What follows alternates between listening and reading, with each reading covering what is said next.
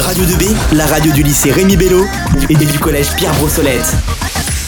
Vous êtes bien sur Radio 2B, il est 13h30 et nous vous retrouvons pour une émission sur la Coupe du Monde 2022 de football en compagnie de Monsieur Vitré et Monsieur Roard.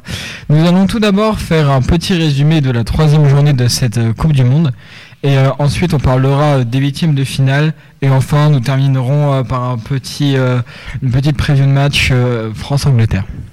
Bonjour Monsieur, euh, comment allez-vous? Alors Monsieur Vitré, euh, comment allez-vous? Ça va, on, on rentre dans le vif du sujet. et, et vous Monsieur Roard Ça va très bien, merci.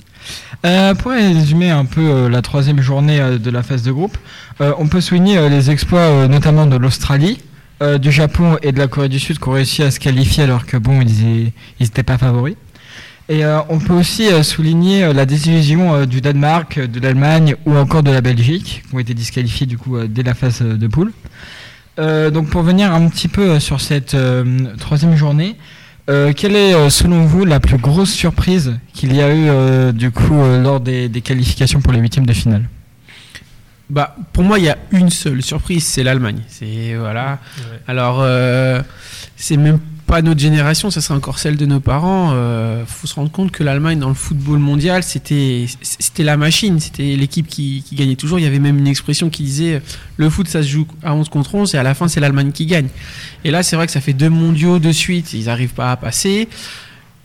Euh, la qualité des joueurs, on, la connaît, hein, grosse base du Bayern de Munich, euh, qui tous les ans, à défaut de gagner la Ligue des Champions, euh, arrive, arrive euh, enfin, va très loin, pardon.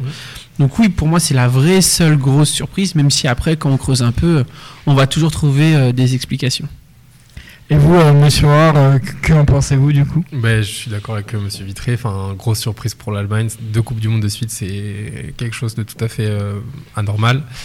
Euh, ouais, surtout au vu de l'effectif euh, allemand. Après, bon, devant euh, et au milieu, il y a de la qualité, mais après, c'est plutôt derrière que ça pêche. Mais après, il faut aussi souligner, je pense, le, ben, le match du Japon contre, euh, contre l'Espagne, où ils ont su euh, ben, voilà, mettre les deux buts. Et euh,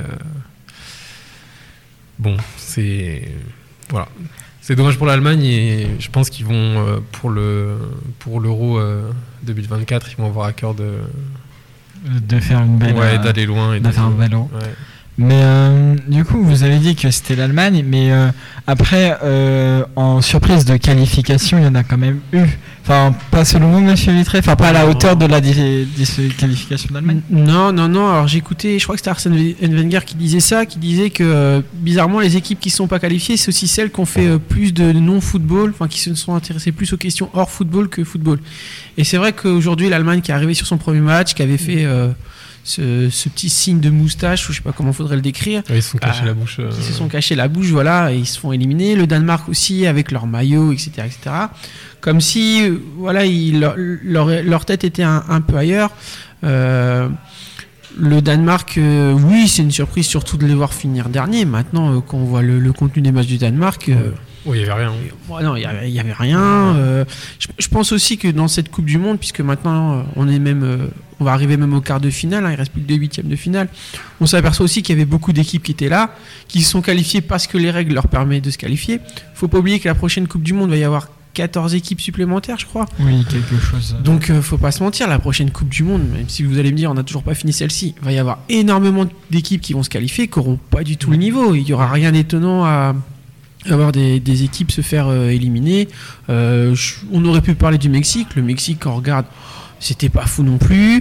Et puis euh, la Belgique, oui, le nom Belgique, ça peut paraître une surprise, mais maintenant. euh, On sait très bien, déjà les gars s'entendent pas entre eux. Je sais pas si vous avez vu euh, l'histoire, Mhm. mais il y en a plusieurs d'entre eux qui n'ont pas voulu rentrer avec les autres, qui ont pris des vols privés. Ouais. Et puis, et puis, et puis c'est- ils Ouais, il y avait- beaucoup trop vieux. Il y avait De Bruyne qui avait déclaré justement que euh, ils avaient euh, l'équipe était trop vieille pour euh, gagner la Coupe du Monde et ça avait fait réagir. Je crois que c'est Vertonghen qui avait qui avait pas trop apprécié. Mais euh, moi, je me tiendrais quand même à souligner. Alors, j'en ai pas euh, parlé euh, dans les faits marquants. Enfin, j'ai parlé du coup de la qualification de la Corée du Sud, bon, qui d'ailleurs euh, a pris une déroute euh, hier, euh, comme vous l'avez dit, Monsieur Vitrine. Partie des équipes, même qualifiées en huitième de finale, ont pas forcément le niveau comparé à d'autres équipes. Mais euh, c'est quand même une surprise d'avoir vu la Corée du Sud l'emporter face à un Portugal qui jouait quand même l'équipe 2, enfin avec beaucoup de changements quand même euh, pour tourner, euh, dû à la qualification dès euh, la deuxième journée. Mais euh, moi, ce que j'ai assez trouvé étonnant en fait, c'est que la non-qualification en fait pour les huitièmes du Ghana, après ce qu'ils avaient montré pendant les deux premières journées. Je trouvais ça plutôt intéressant. Alors certes, en fait, ça se prenait beaucoup de buts, mais euh, mais ça arrivait quand même à créer quand même quelque chose d'intéressant parce que bon, certes face à un Portugal pas très flamboyant à la première journée, ils ont failli quand même euh, réaliser un petit exploit en faisant un, un nul voire même une victoire. Enfin, c'était un match quand même très euh, très bah, intéressant et, et très compliqué euh, pour le Portugal. Donc euh, moi je trouve quand même, enfin je sais pas si vous êtes d'accord avec moi, mais que la non-qualification du Ghana est quand même assez étonnante par rapport au contenu de ce qu'ils ont pu. Bah, le fameux premier match contre le Portugal, euh, tant qu'il y a 0-0, ils, ont garé, ils, ont, ils avaient garé le bus, ils ont rien produit. Il a fallu attendre qu'ils encaissent le premier but, qu'il soit mené pour commencer à se bouger. Le dernier match contre l'Uruguay, ils ont un penalty, ils sont pas capables de le mettre. Ça rappelle évidemment euh, les souvenirs de, de 2010. voilà, d'Asamoah Gyan, etc. Donc là, c'est pareil, c'est eux qui ils sont pas capables de mettre le, le penalty. Bon bah voilà. Et puis bah à la fin, il faut quand même se souvenir de la fin du match où pendant un moment l'Uruguay est qualifié. Après l'Uruguay apprend qu'à l'éliminer, qu'elle doit marquer un but supplémentaire. Ils ont tous attaqué. Enfin je veux dire, il y avait tous les Uruguayens et il y avait des boulevards monstrueux derrière. Ils n'ont pas été capables de planter un voire deux buts pour revenir. Et pour terminer sur l'aspect mental, c'est ce qui est revenu beaucoup dans l'esprit. Ça a été aussi tout- toutes les images qu'on a capturées à la fin du match. Et on avait l'impression qu'ils étaient plus concentrés à éliminer l'Uruguay, Ouais. justement en souvenir de 2010, à pas prendre un troisième but, etc., plutôt que d'eux-mêmes se qualifier. Donc, est-ce que le Ghana aurait pu être un huitième de finaliste? Pourquoi pas Mais c'est comme s'ils n'avaient pas voulu prendre leur chance. hein. C'est vrai que votre raisonnement est, est plutôt bon, enfin en tout cas selon moi me, me convainc assez.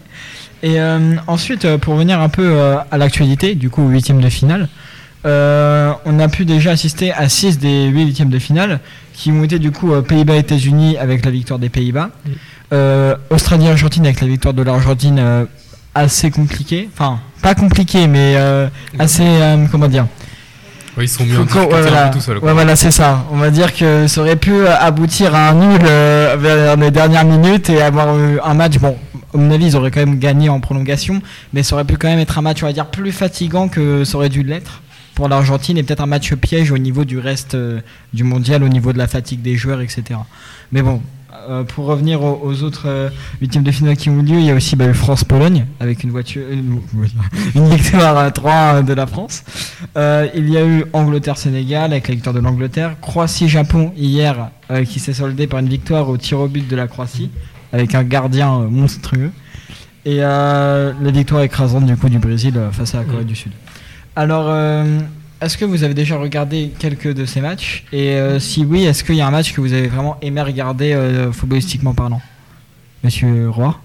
Euh, alors moi j'ai, ben, je vais pas être euh, original, mais la France, enfin, un début de match compliqué, notamment je pense à, à un moment donné il y a une triple occasion polonaise là où Varane ouais, Loris fait une grosse parade et ensuite Varane la sort. Donc là, voilà, c'est au début je me suis dit ça va être compliqué, mais encore une fois, voilà, on se repose sur euh, un gros match de, de Mbappé qui, euh, bah, voilà, qui est, qui est étincelant et qui nous permet de, de nous sortir des de mauvaises passes, même si encore une fois la Pologne, enfin encore une fois, je suis très déçu. Enfin, collectivement, c'est c'est faible quoi.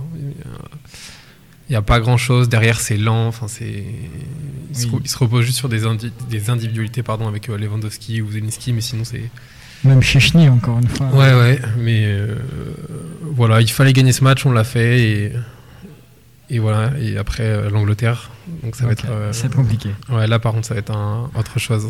Et, et vous, monsieur Lettré, est-ce qu'il y a un match que vous avez aimé regarder Alors, on a tous aimé, je pense, la première mi-temps du Brésil hier. Oui, je veux dire, c'est voilà, c'est c'est c'est- c'est le jeu Gabonito. C'est ils ont ils ont tout fait et on se dit heureusement qu'ils n'ont pas joué comme ça en deuxième mi-temps parce que les pauvres Coréens, je sais pas combien ils en auraient pris.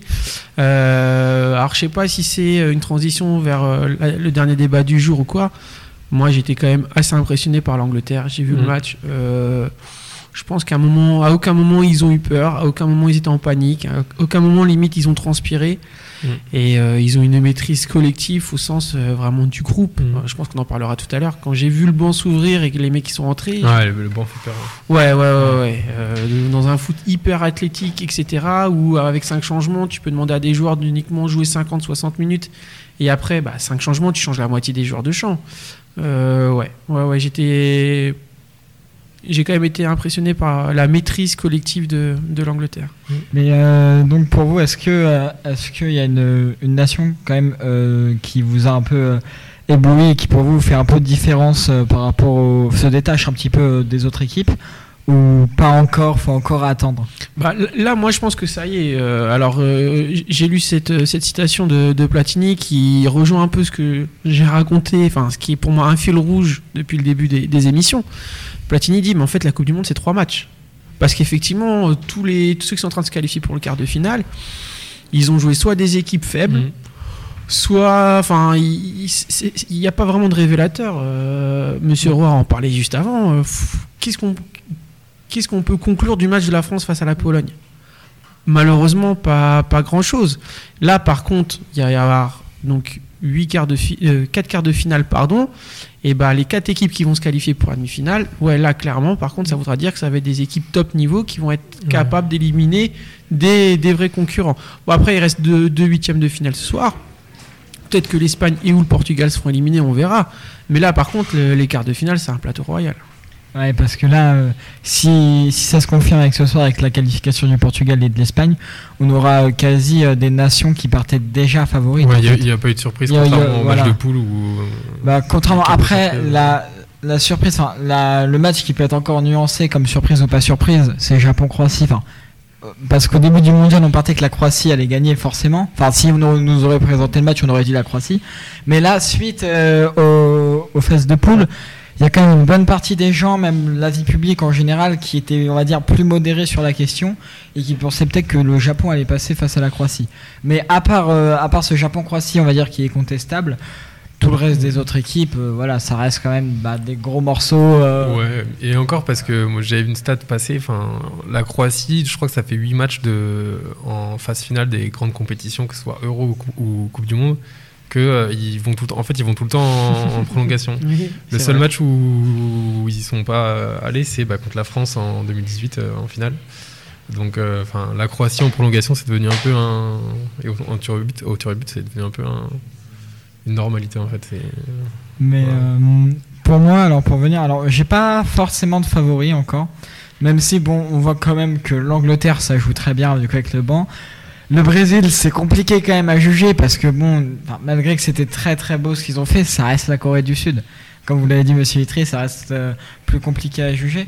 Mais euh, même la France, on voit quand même qu'il y a eu du beau jeu, mais encore une fois, c'est contre la Pologne. Donc euh, on peut pas dire grand chose, malgré que, à mon avis personnel, je pense qu'une nation comme les Pays-Bas ou l'Argentine est à l'heure actuelle encore un cran en dessous, euh, en dessous des trois autres que j'ai cités. Alors, moi, je le dirais à l'envers à ce moment-là. C'est-à-dire que je suis pas capable de dire euh, de toutes les équipes encore qualifiées laquelle est favorite. Par contre, on pourrait, équipe par équipe, pointer du doigt leurs différentes lacunes ou en tout cas les différents euh, points d'interrogation. Ça, on est capable, au bout de quatre matchs maintenant, de dire bon, bah ça, ça pose problème et ça pose problème depuis le premier match. Ça, ça pose question depuis le premier match, etc. C'est plus dans, dans ce sens-là que moi, je le dirais. Après, euh, l'Argentine, les Pays-Bas.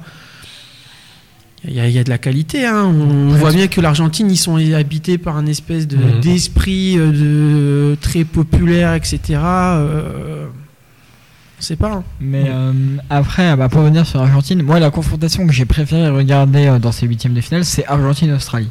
J'ai bien aimé regarder parce que, bah, en fait, euh, la vie générale enfin, pensait que bon, ça allait être un match assez, assez simple. Et on a vu quand même bah, un match où bah, les Australiens ont réussi à mener euh, de deux buts, grâce notamment à une grosse erreur du gardien australien pour le deuxième but.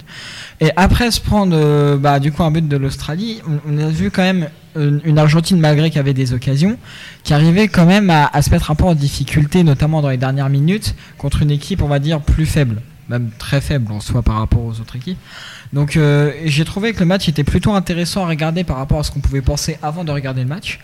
Et, euh, et même, euh, j'ai trouvé que les deux équipes, ça, ça jouait plutôt bien, c'était plutôt intéressant, plutôt dynamique comme match à regarder, pas un match trop, on va dire, trop lent. Et, et voilà. Et du coup, pour, pour conclure cette émission, est-ce que vous avez un, un petit pronostic, un petit ressenti sur France-Angleterre? Moi, je vois bien un, un partout euh, et prolongation et tir au but. Et euh, euh, une victoire de la France. Voilà. et, j'espère. et vous, Messi Vitré? Bah, on, espère tous, on, on attend que ça. Et puis en plus, c'est- l'Angleterre. On sait l'histoire qu'il y a entre les deux pays, etc. Euh, moi, ce qui m'embête vraiment avec l'Angleterre, au-delà du fait que c'est une équipe complète, etc., c'est que en fait, euh, elle a la réponse à toutes nos, nos- Mhm. toutes nos forces. C'est-à-dire que euh, un cas particulier, Mbappé fait vraiment partie euh, des meilleurs joueurs de la compétition, des meilleurs joueurs du monde, etc., etc. Eh, mais là, comme par hasard, l'arrière droit de l'Angleterre, Walker, c'est Walker. typiquement, il y en a pas beaucoup, hein, c'est typiquement le genre de mec Qui peut arrêter Mbappé qui peut arrêter Mbappé. Mm. Alors, on sait très bien, il lui en suffit d'une. Ouais, enfin, il lui en suffit d'une, mais enfin, on sait aussi comment c'est un attaquant, s'il est frustré, s'il a pas de ballon, s'il prend un taquet, deux taquets, etc. Euh, la France, allez, on parle tout le temps des latéraux, des latéraux. Bah, faites la liste de tous les, de tous les ailiers euh, anglais. Ça, voilà, fait un peu peur. Ouais. Euh, le milieu de terrain, oui, on a un milieu. Euh, Chouameni, euh, Rabiot et puis Griezmann. Mais sur le banc, Pas grand chose. pas grand chose. Bah, faites la liste des milieux euh, anglais. C'est ça, moi, qui me fait peur avec la, Brit- avec la Grande-Bretagne. C'est qu'ils ont des réponses là sur nos points forts. Et je suis pas certain que euh, nous, on ait forcément des réponses sur leurs points forts à eux. Donc, euh, bah, merci euh, pour euh, votre avis. Et merci du coup d'être venu aujourd'hui, comme les trois derniers mardis, euh, pour cette émission de Coupe du Monde. Et nous vous retrouvons bah, la semaine prochaine, mardi prochain, pour la dernière émission Coupe du Monde, pour faire euh, le dernier débrief. Alors, merci à vous, monsieur Vitré, merci à vous, monsieur Roy. Et euh, nous vous retrouvons euh, après euh, une musique sur Radio 2B. Radio 2B, ça me saoule. Je déteste Radio 2B Pourquoi tant de haine? Parce que